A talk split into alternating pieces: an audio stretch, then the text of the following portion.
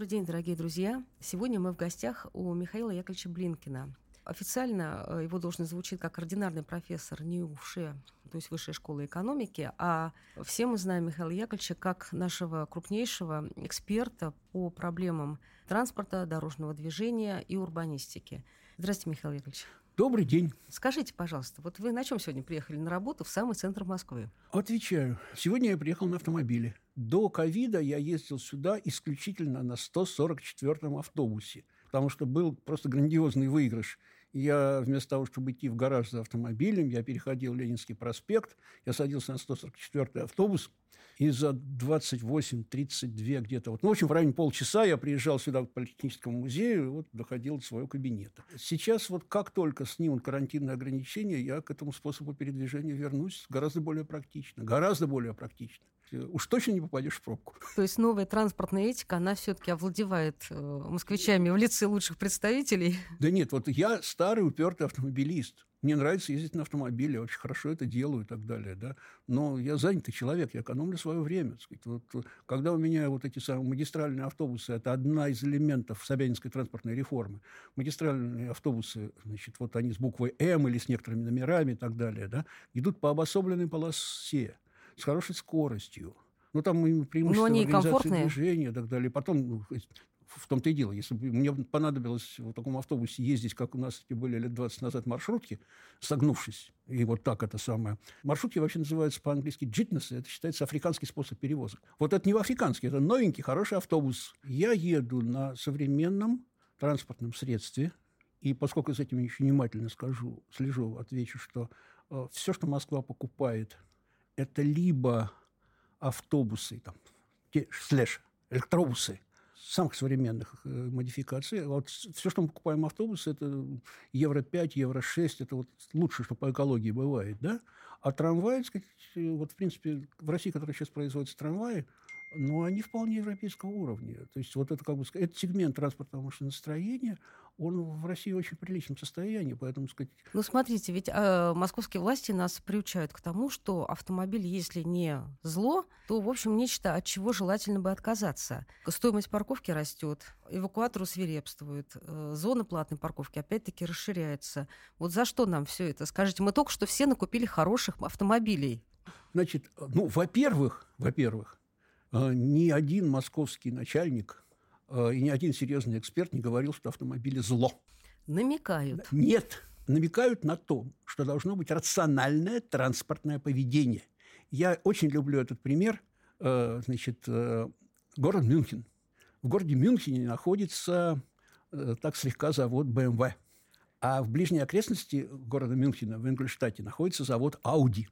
При этом жители земли Бавария – они самые богатые в Европе по уровню среднедушевого дохода. И автомобили у них немерено не считано. И отказаться, так сказать, жителю Мюнхена от своего Ауди или там, э, там сам БМВ просто немыслимо. Но нормальное транспортное поведение. Житель города Мюнхена ездит на своем автомобиле закупиться на неделю, он ездит, э, значит, на какое-нибудь э, веселое мероприятие, отдых, развлечения и так далее. Он в центр города не прет на своем автомобиле, это считается бескультурьем обладатель самых хороших, замечательных европейских автомобилей, приезжает на рабочее место на электричке, потом на трамвае, потом, может, на велосипеде, пешком, как угодно. Это вопрос транспортной культуры, а не в том, что кто-то его заставляет или не заставляет. Теперь давайте, сказать, самое, значит, отвлечемся и от Мюнхена, и от Москвы, а просто к арифметике. Арифметика очень простая. Какая же? Вот в Москве на круг 100 миллионов квадратных метров асфальта общего пользования. Я специально округляю, потому uh-huh, что уж uh-huh. если вот не писать на доске, там цифра будет путаться. 100 миллионов. Ну, конечно, цифра там не такая круглая, так? В Москве, опять же, чтобы не путаться, 5 миллионов автомобилей.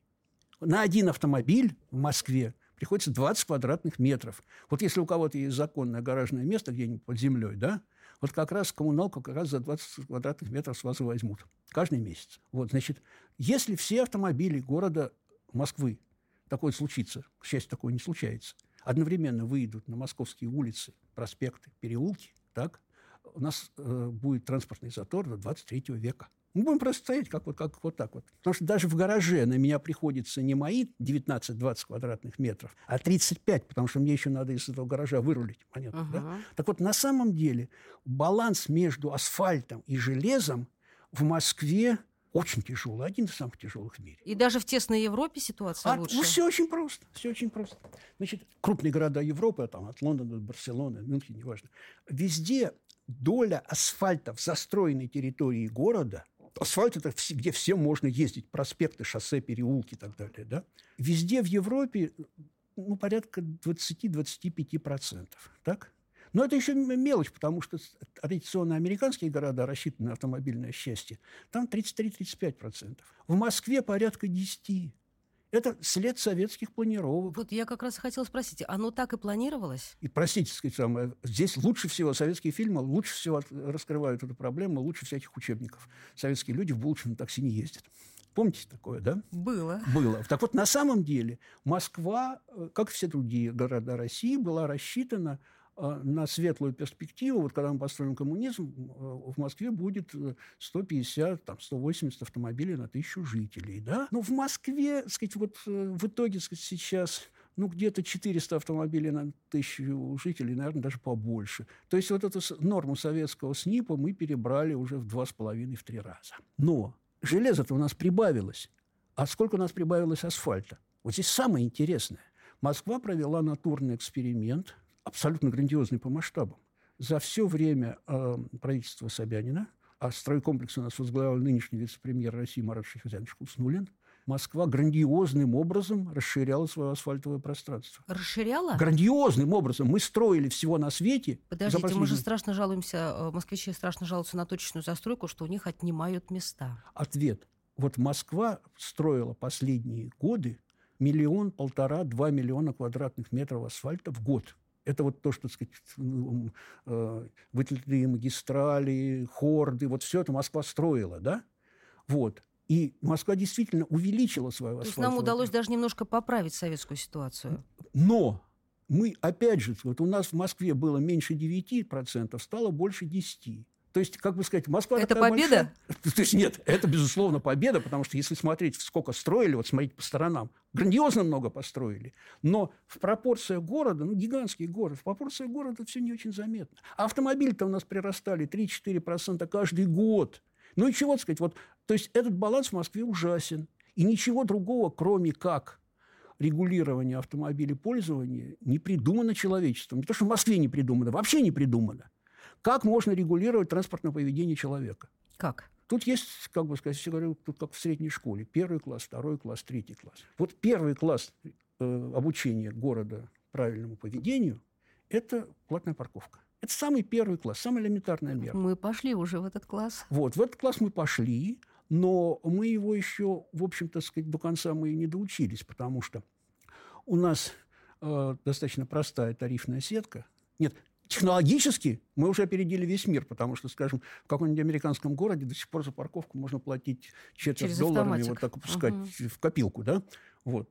Как в 1933 году, ничего не изменилось. Парковку мы платим высокотехнологичным образом, да?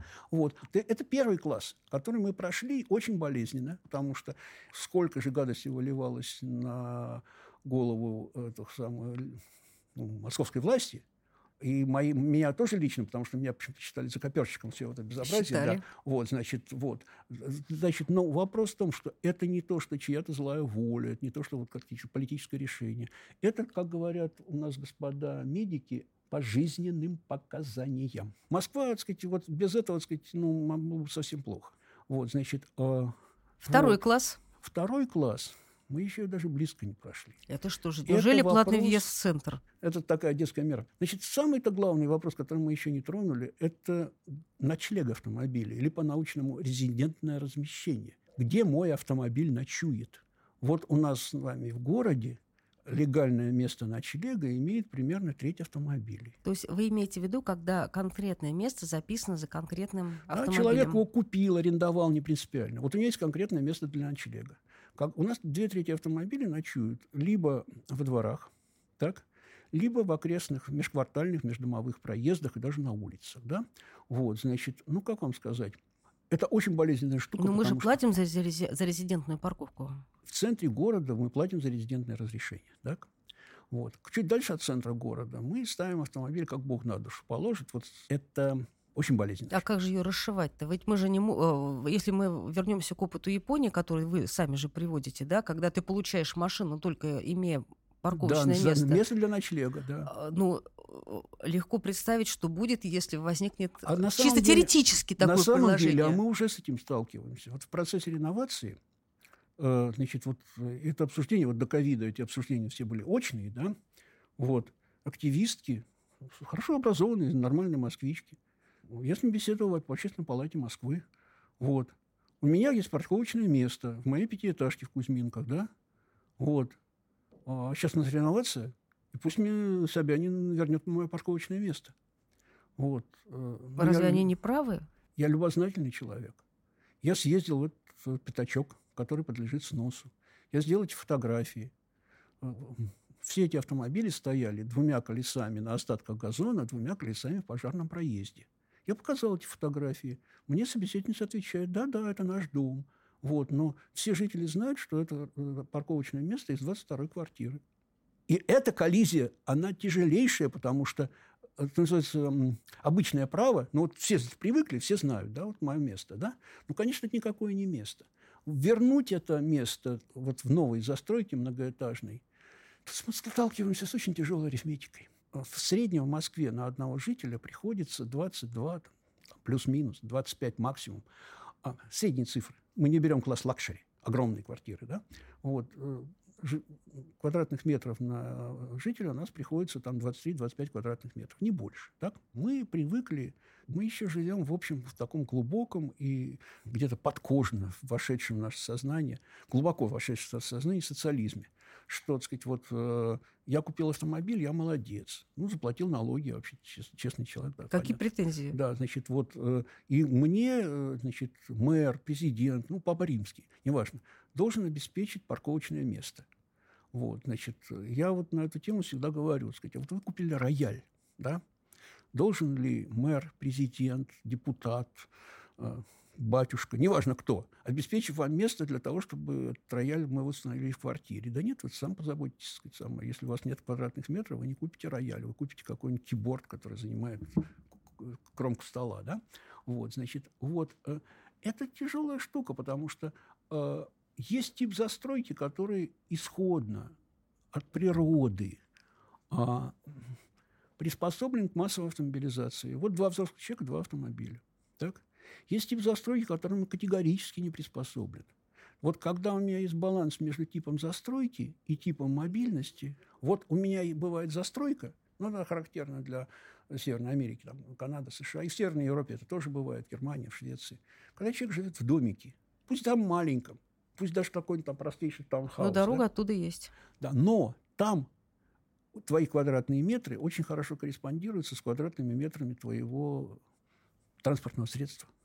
Когда я живу в многоэтажке, и на меня 20-25 квадратных метров, давайте арифметикой займемся. Где и как, э, куда и как денутся наши автомобили.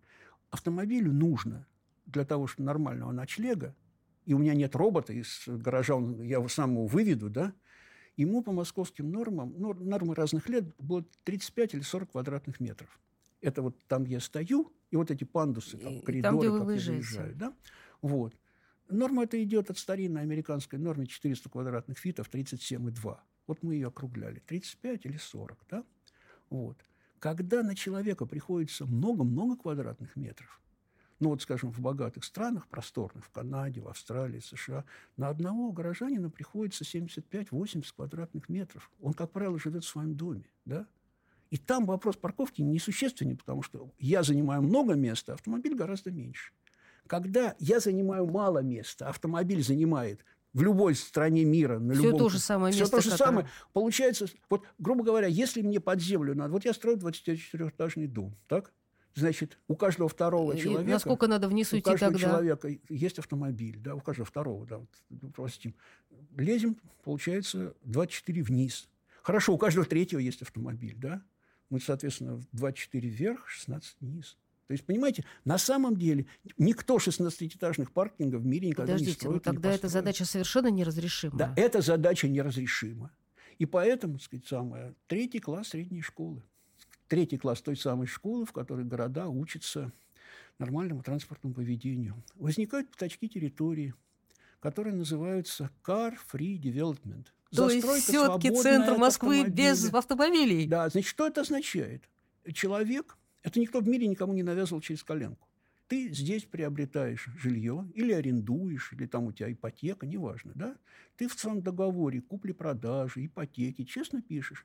Да, я предупрежден, что в этом районе живут без своих автомобилей. Я пользуюсь такси, каршерингом, я пешочком дохожу до метро и так далее. Город, разумеется, должен позаботиться, чтобы до метро дошел бы пешочком. Иначе квартал объявить безавтомобильным просто глупо. А куда я денусь? Да, понятно. Э, это так называемый венский формат. Вот. Но он был венским это лет 30 назад. Сейчас, сказать... Прошу прощения, но там же есть формат, э, широко распространенный в Европе, который у нас, тем не менее, даже и не опробовали, когда ты под э, стеклом оставляешь часики, и написано, что ты бесплатно полчаса можешь постоять. Ты можешь сходить за ребенком в школу, да, заскочить да, да, в аптеку. У нас же, пока ты не припаркуешься, никакой возможности даже на пять минут отойти нет. Значит, на самом деле, вот в нашем парковочном регламенте вот эта короткая льгота э, должна появиться, и это наша накладка. Но тут я одну печальную вещь скажу. Что, что люди будут подходить, переставлять часики и уходить опять. Да, нет, да, совершенно, у нас есть опыт совершенно реальный, не вымышленный. Да? Э, около больницы, ну, пожалуйста, вот Филатовская больница аж на самом центре, на Садовом кольце, да, там после длительных требований прогрессивной общественности э, по социальные парковочные места, бесплатно, да, вот, значит, я бы часто бываю в этих краях, вот, и обращаю внимание, что почему-то вот в Филатовскую больницу приезжают люди на Бентли, Порше. То есть они используют других, это и других как дешевеньких автомобилях, таких вот совсем скромных, да, понятно, значит. Угу. Вот. Э, стоит Майбах прямо вот, вот у Филатовской больницы. То есть, на самом деле, поскольку э, администрирование социальных этих парковочных мест, ну, больница на себя в жизни не возьмет, ну, что он сто раз попросит это делать, да, и парковочная полиция, так сказать, самое, не знает, как, откуда знают, так сказать, вот этот автомобиль, он имеет отношение к больнице, не имеет, да, вот, значит, на самом деле, как только появляются какие-то льготы, значит, все, что ну, в конце концов, ЦОДД или а, АМПП, так сказать, вот некоторое количество квалифицированных инженеров.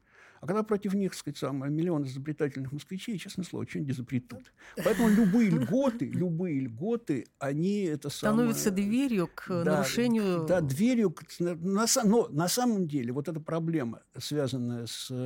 Это, это так называемая школьная проблема, так сказать, самая, значит, мама привела ребенка в школу, она обязана сдать его учительнице. Это Конечно. правило школьниц. Мне абсолютно не жалко э, вот москвича, который говорит, вот меня оштрафовали, я на минутку зашел купить сигареты. Ну, обойдись без сигарет. Как только речь идет о социально необходимых вещах, связанных с школами, больницами и так далее, так сказать, это, это уже вопрос не э, то, что, так сказать, вот тетка, ты сама разбирайся. Не, это город должен разбираться. Это город должен разбираться. Будет? Я, я абсолютно, э, как бы сказать, не готов выслушивать людей, которые говорят, что у меня была парковка, хотя двумя колесами я стоял на газоне, двумя пожарном проезде. А насчет пожарный проезд – это а, в Москве уже несколько таких вещей было, когда, э, так сказать, автомобиль пожарной охраны, пожарный автомобиль, не мог проехать физически, а ему, чтобы эту самую лестницу вытащить, сказать, самое, надо хотя бы встать под окнами, да, а не подъеду, да? Вот, значит, я к этому отношусь абсолютно, так сказать, жестокосердно, да?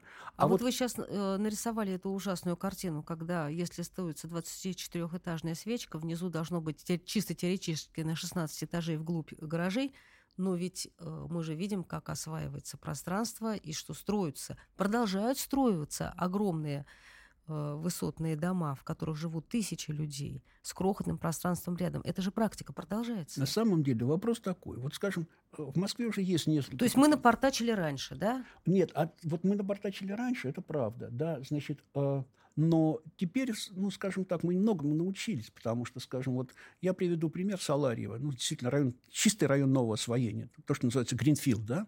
Там везде э, вот все эти, сказать, многоэтажки обязательно сопровождаются большими структурными паркингами. Большими структурными паркингами. Потому что если у меня есть земля, то построить вот такой, так сказать, структурный паркинг надземный гораздо дешевле, чем копать вниз, да? Вот там структурные паркинги везде строятся, но тут выбирают совсем другую историю. Это уже высотная конфигурация города. Потому что нормальная высотная конфигурация города, и, слава богу, человечество этому научилось, сто лет училось, да? Вот в центре у меня могут быть хоть 60 этажей, сколько угодно, да? А дальше должно колокольчиком опускаться вниз. Подождите, но в центре, в старых городах всегда низкая застройка. Вот. И на самом деле, в старых городах низкая застройка, но старые города а с большим удовольствием давали всяким знаменитым архитекторам возможность строить что-то такое.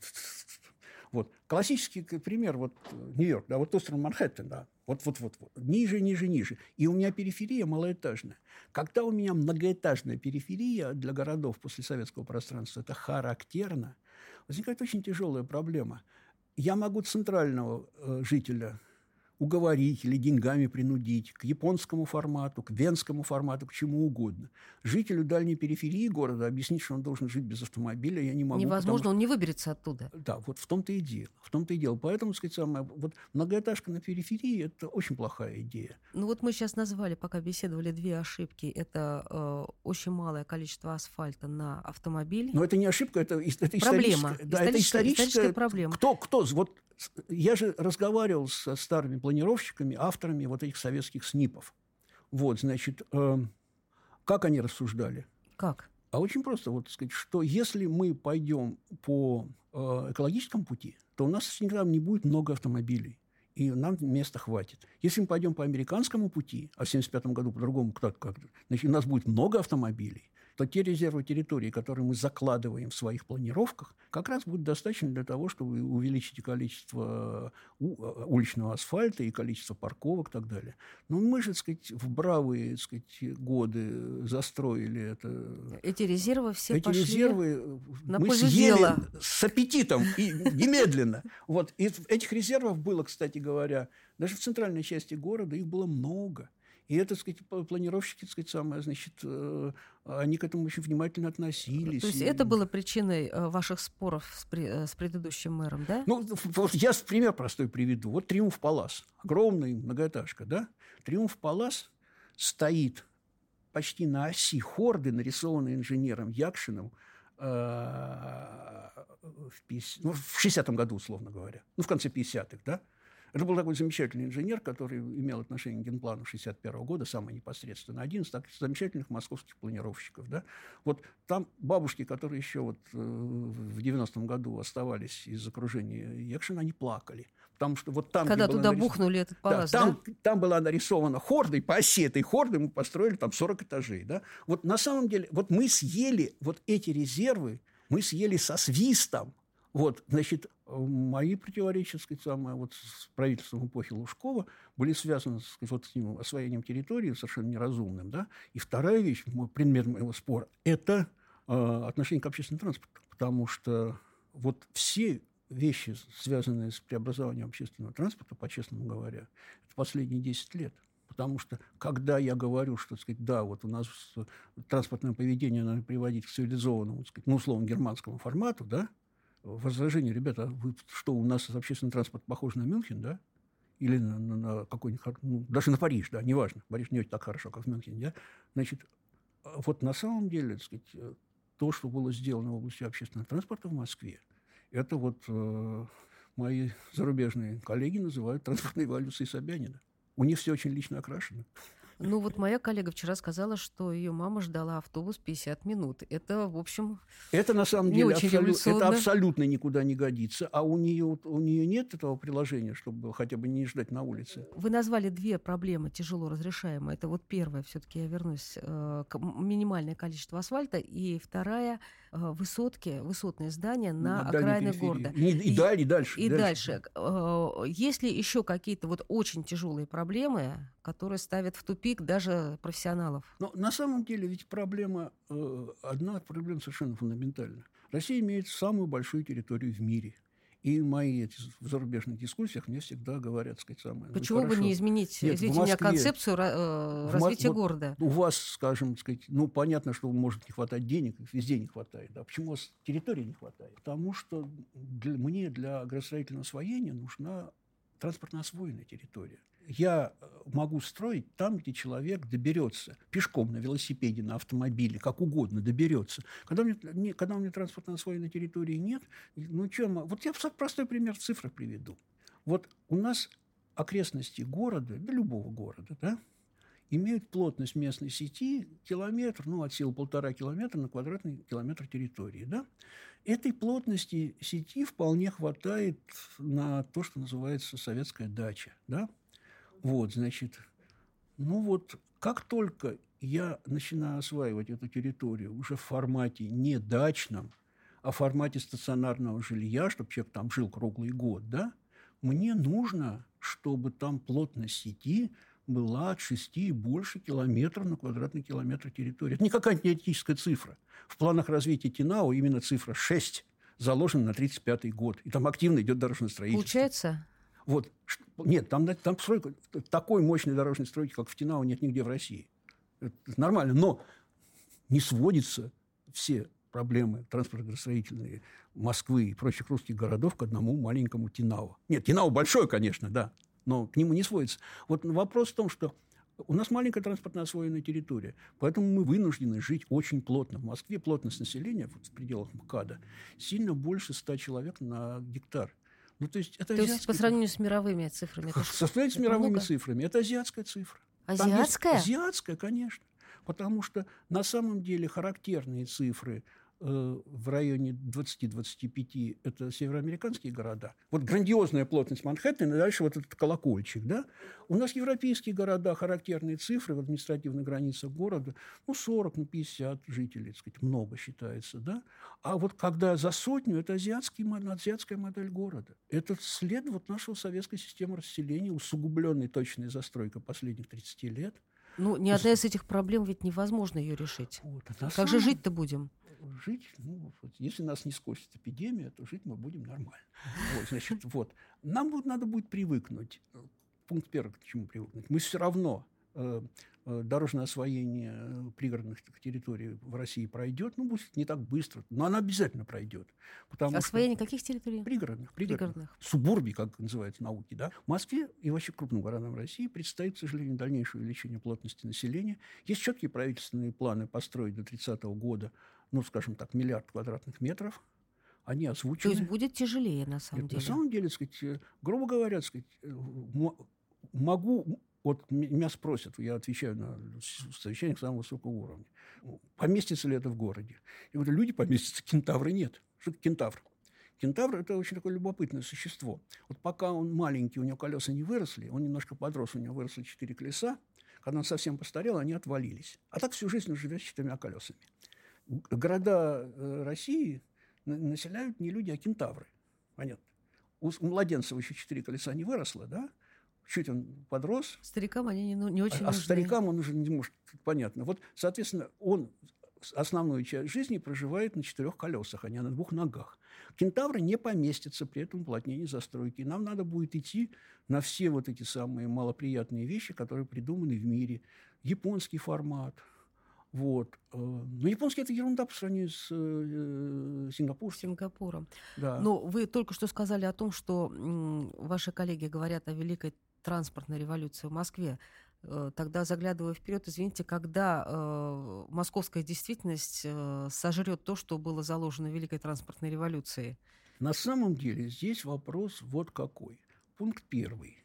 Значит, э, мощности, которые сейчас закладываются – это ди- железнодорожные диаметры, это большое кольцо метрополитена, это э, абсолютно грандиозное видоизменение наземного транспорта, которые сделали наземный транспорт приемлемым даже для такого, скажем, капризного автомобилиста, как я. Это все будет работать. Плюс к этому Москва, ну, все большие города, будут, безусловно, использовать вот то, что мы отладили в карантинную эпоху, Э, удаленный доступ сотрудников. Это для Москвы огромный резерв вот этой ненужной транспортной работы, но человек теряет свое время, а город производит транспортную работу. Вот он моего этого самого сотрудника, сотрудницу, да, вот тащит, условно сказать, из ну, подмосковного железнодорожного или там из Некрасовки, вот тащит в центр Москвы. Не надо, не надо. Вот если там будет коворкинг, меня это вполне устроит. Москва, сейчас это в Москве бурный темп развивается. Вот, значит, э, это самое еще один элемент транспортной работы в Москве э, успешно убирается, и, слава богу, когда будет убран под ноль. Так называемая транспортная работа последней мили. Вот человек дошел э, до, доехал до своей станции метро. Ему до дому, ну, условно, полтора километра, миля, 1,6, да, ну, 2 километра, неважно. Если у меня качественная пешеходная среда, и человек у меня э, хорошо соображает, он с удовольствием пройдет Пройдется, пешком, потому конечно. что полезно. Вот. Если у меня хреновая пешеходная среда, вот у меня вот здесь, здесь прямо вот на Моросейке до последних лет тротуары местами были до 80 сантиметров. Там коляска, вот мама не пройдет с коляской, надо проезжать часть. Вот сейчас в Москве более-менее приличные тротуары, а в центре города просто хорошие, да. Вот, и, соответственно, вот транспортная работа, связанная с потребностями последней мили или первой мили, неважно, да, вот, она обнуляется, обнуляется, обнуляется. Это очень большой резерв. На короткие расстояния. Подождите, вы говорите, обнуляется, то есть в смысле, а, что она идет? То есть люди пешком начинают ходить последнюю а. милю. И еще один резерв, тут я оглядываюсь на международный опыт, он связан и с резидентной мобильностью. Вот у нас традиционно резидентная мобильность, что такое резидентная мобильность? Это сколько мест жителя меняет семья за время жизни этого семьи. Вот мальчик, девочка, они стали жить вместе, да, и вот это начало, старт, а финиш, они старенькие уже, внуки, все на свете, да. Вот, значит, вот за время э, жизни хаусхолда, да. ученому, да, вот, э, место жительства жители богатых стран мира меняют 15 и более раз – а мы? А мы, ну, у нас средние цифры чуть поправлены за счет так называемых новых москвичей, так сказать, вот эти самые молодые пары, которые приезжают из провинции, которые меняют свое съемное жилье иногда два раза в год. Средние цифры у нас сейчас немножко попри... Для традиционного москвича он меняет место жительства хорошо два раза в жизни, три раза в жизни. С точки зрения э, моего транспортного времени и с точки зрения интересов города, когда человек, вот, как бы, где бы он ни работал, он поменял место работы – или, скажем, дети подросли, жена вышла на работу. И они вот едут из одной конца города в другой, потому что у них недружественный к потребителю э, рынок недвижимости, и э, смена жительства равна пожару. Да? На самом деле могу сказать, что как только у меня становится рынок жилья, так называемый дружественный, френдли, дружественный к потребителю, вот смена жилья перестает быть катастрофой, и люди активно это меняют. Это полезно семье, потому что мы экономим времени. Есть время, когда просто болтать дома в семье, да? Вот детям, детям больше времени уделить. И, с другой стороны, для города лишняя транспортная работа, которая, так сказать, да, человек заплатил, и все на свете. От того, что человек заплатил, счастье не прибавляется, все равно это лишняя транспортная работа, которую из города хорошо бы убрать. Это называется замещение транспортной мобильности резидентной мобильностью. Это резерв, который пройден на опыте ну, мировых городов, так сказать, много-много лет. Ну, вот надо... ну, под это же нужен немножко другой рынок. Э, Во, да. совершенно. Ну, вот мы же говорим о будущем. Если Москва не хочет задохнуться, да, вот. Э, качественный общественный транспорт – это линия понятна. Вторая вещь Э, замещение э, транспортных потребностей просто коммуникационным. Он пешочком дойдет до коворкинга и будет со мной вот на связи, вот как сейчас, да. Семьи начнут менять место жительства – сообразно тому, где они зарабатывают деньги, где они учат детей и так далее. И так далее. Да. Разработчики беспилотного транспорта уверяют, что э, именно внедрение беспилотников сделает, э, особенно в общественный транспорт, э, сделает, во-первых, движение безопасным, и что за этим вообще будущее. Вот как вы считаете? Отвечаю, отвечаю. Вот эти люди очень часто приходят ко мне и вот все эти сказки рассказывают, да. Значит, ну, у, нас же, у нас же разрабатываются же, идут да, программы да, по бесплатному да, трамваю. Давайте, давайте, давайте. Расскажу.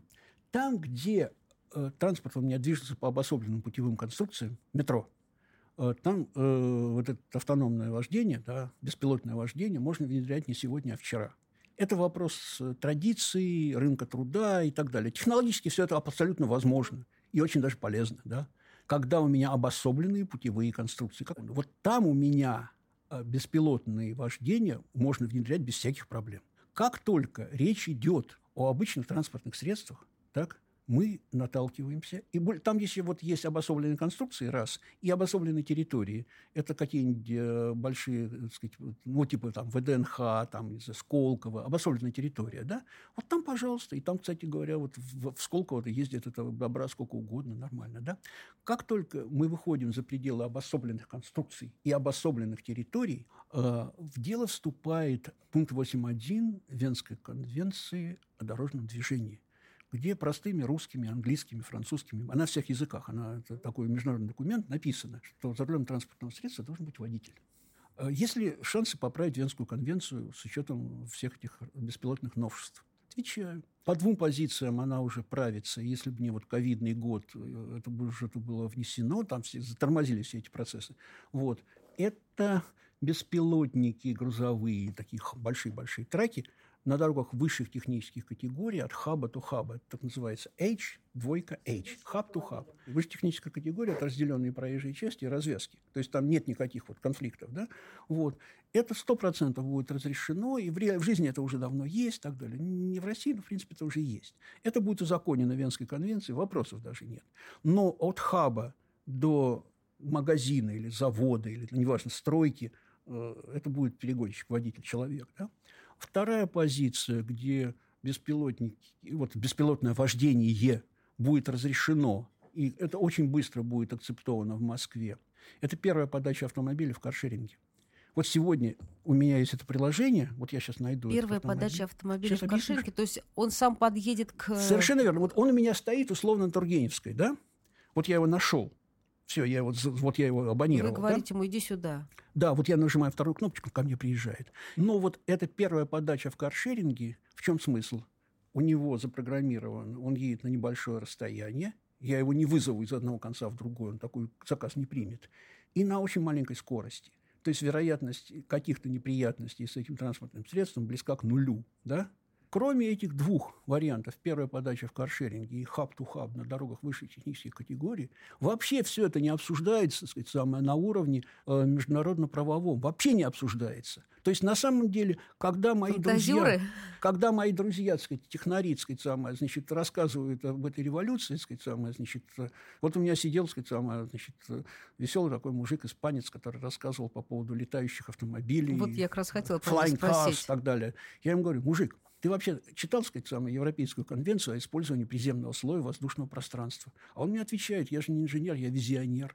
А. Да, понятно. На самом деле, вот слушать этих визионеров, мне, честно говоря, весело, я удовольствие получаю. То есть я-то хотел спросить про воздушное освоение вот, Москвы. Вот, У нас ведь вертолетных площадок э, становится все больше на верхушках. На самом деле, кроме вертолетных площадок, у нас есть самый жестокий, пожалуй, ну, один из самых жестоких в мире регламент э, использования приземного слоя воздушного пространства. Даже самый простой квадрокоптер, который нам у нас, у нас в институте просто есть свой, да, для чего он нужен? Там эти камеры снимают э, автомобильчики, и потом в компьютер все это вводим. Это выгодно, потому что, сказать, э, там в каком-нибудь, там, не знаю, Сургуте, сказать, я не знаю, сказать, э, это самое, значит, Краснодаре, значит, посылать людей обследование дорого. А так вот приезжает инженер с чемоданчиком, запускает квадрокоптер и так далее, да. Ну вот когда нам понадобилось у нас по линии Московской Думы, там была какая-то просьба, сказать, вот здесь, в Бауманском районе, что-то сделать. Ну, попробовали мы запустить самый этот квадрокоптер. Подошел вежливый мужчина в штатском и объяснил, чем, чем все это кончается. Э, ну, если это, скажем так, расшивает какие-то тяжелые городские проблемы, наверное, и отвечаю, законами можно поработать. Отвечаю, сказать, самое. Значит, как, как только у меня возникают беспилотники в плотном многоэтажном городе, за пределами э, экстренных служб, полиция, медицина, там, скорая помощь и так далее.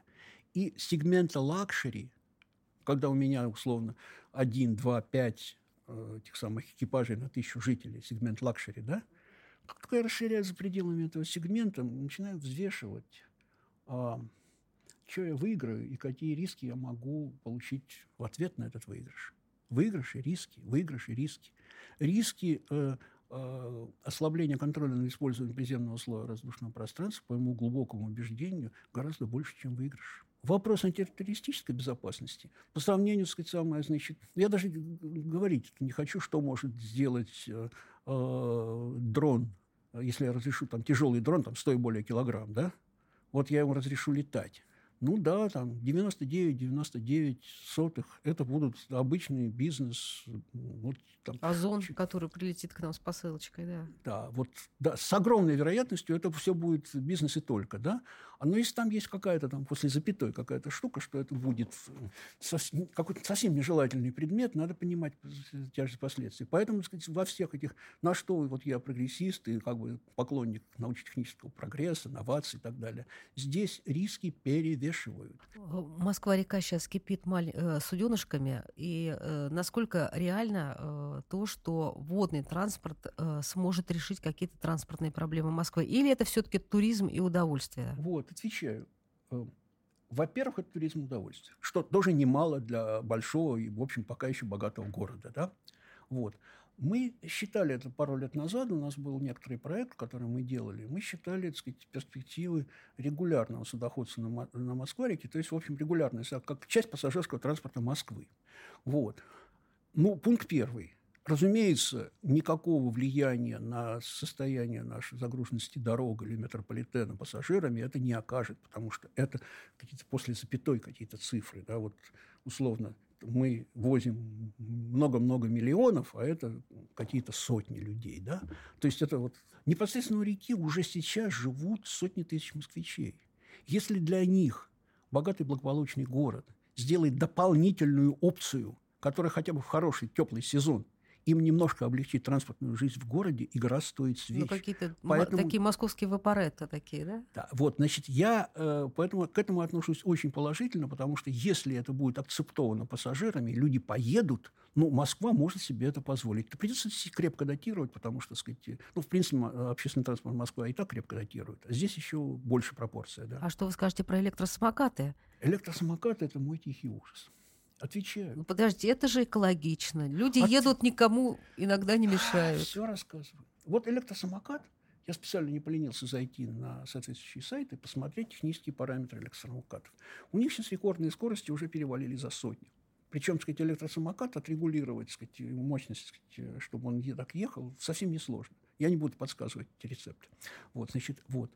Если я выпускаю электросамокат на проезжую часть с автомобилями, у меня возникает резкое увеличение рисков смертельных аварий за счет этих героев. Потому что когда я, ну, я аккуратный человек, ну, когда два участника дорожного движения царапают друг друга немножко, так сказать, самое, на дороге, да, это вопрос, какая у них там каска, ОСАГО, в общем, это вопрос денег. И, не, кстати, небольших, да. Когда вот такой царапнуть этот электросамокат, это, простите, сказать, самое, значит, в московском мартирологе добавляется единичка. Да. Вот поэтому пускать на проезжую часть стрёмно. На, на пешеходное пространство. Понимаете, когда он э, механический самокат без электрической тяги, ну вот он со мной столкнется, ну, тоже ничего хорошего, но не смертельно. А когда он на скорости, ну, хотя бы 20 километров в час, я не говорю 60, которые у них в паспорте написаны, uh-huh. да, хотя бы на скорости 20 километров в час, тяжелый электрический самокат с крупным мужичком, да, на, наедет на бабушку. Ну, нет вот. бабушки. Нет бабушки. А вы знаете, а мне ее жалко. И мне себя жалко. Я пешеход очень такой интенсивный пешеход. Да? Поэтому, сказать, вот пока пока вот у меня ощущение, что электросамокаты, по крайней мере, находящиеся в общем пользовании, вот то, что в прокате, э, должны быть отрегулированы на очень маленькую скорость, ну, чуть выше скорости пешехода.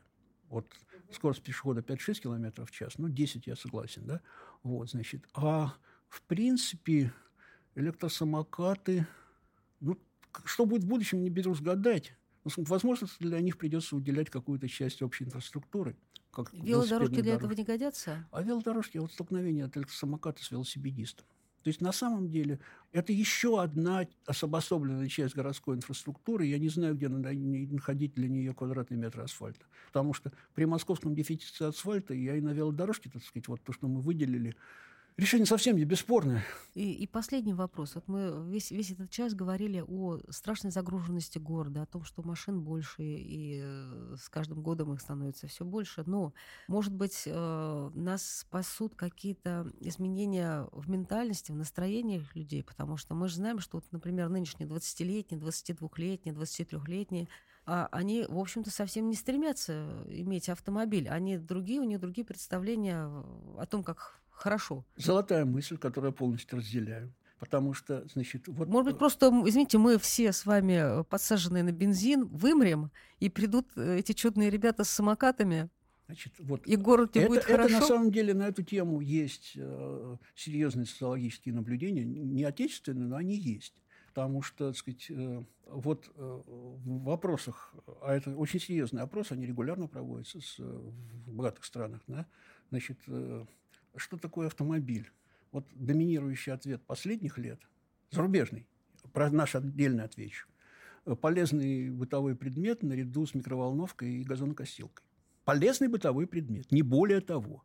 Опросы проведенные, вот у меня молодой мой э, сотрудник, сейчас он в Германии получил хорошую позицию, получил, поехал делать диссертацию, да, социолог, ну, у меня разные люди работают, социологи тоже, да, вот он делал такой опрос в Москве, сказать, значит, э, и э, вот для массы москвичей автомобиль – это по-прежнему свет в окошке, это признак того, что жизнь удалась, да, вот ничего похожего на то, что это полезный бытовой предмет, ну, наряду с утюгом, грубо говоря. Ну, полезный, да, конечно. Не более того, да. Не этот свет в окошке. Более того, так сказать, даже для молодого поколения сейчас есть очень любопытная тенденция, связанная вот с чем. Вот ответ, так сказать, я ее наизусть запомнил, потому что, так сказать, ну, этот Егор проводил глубинное интервью, как положено социологов, да.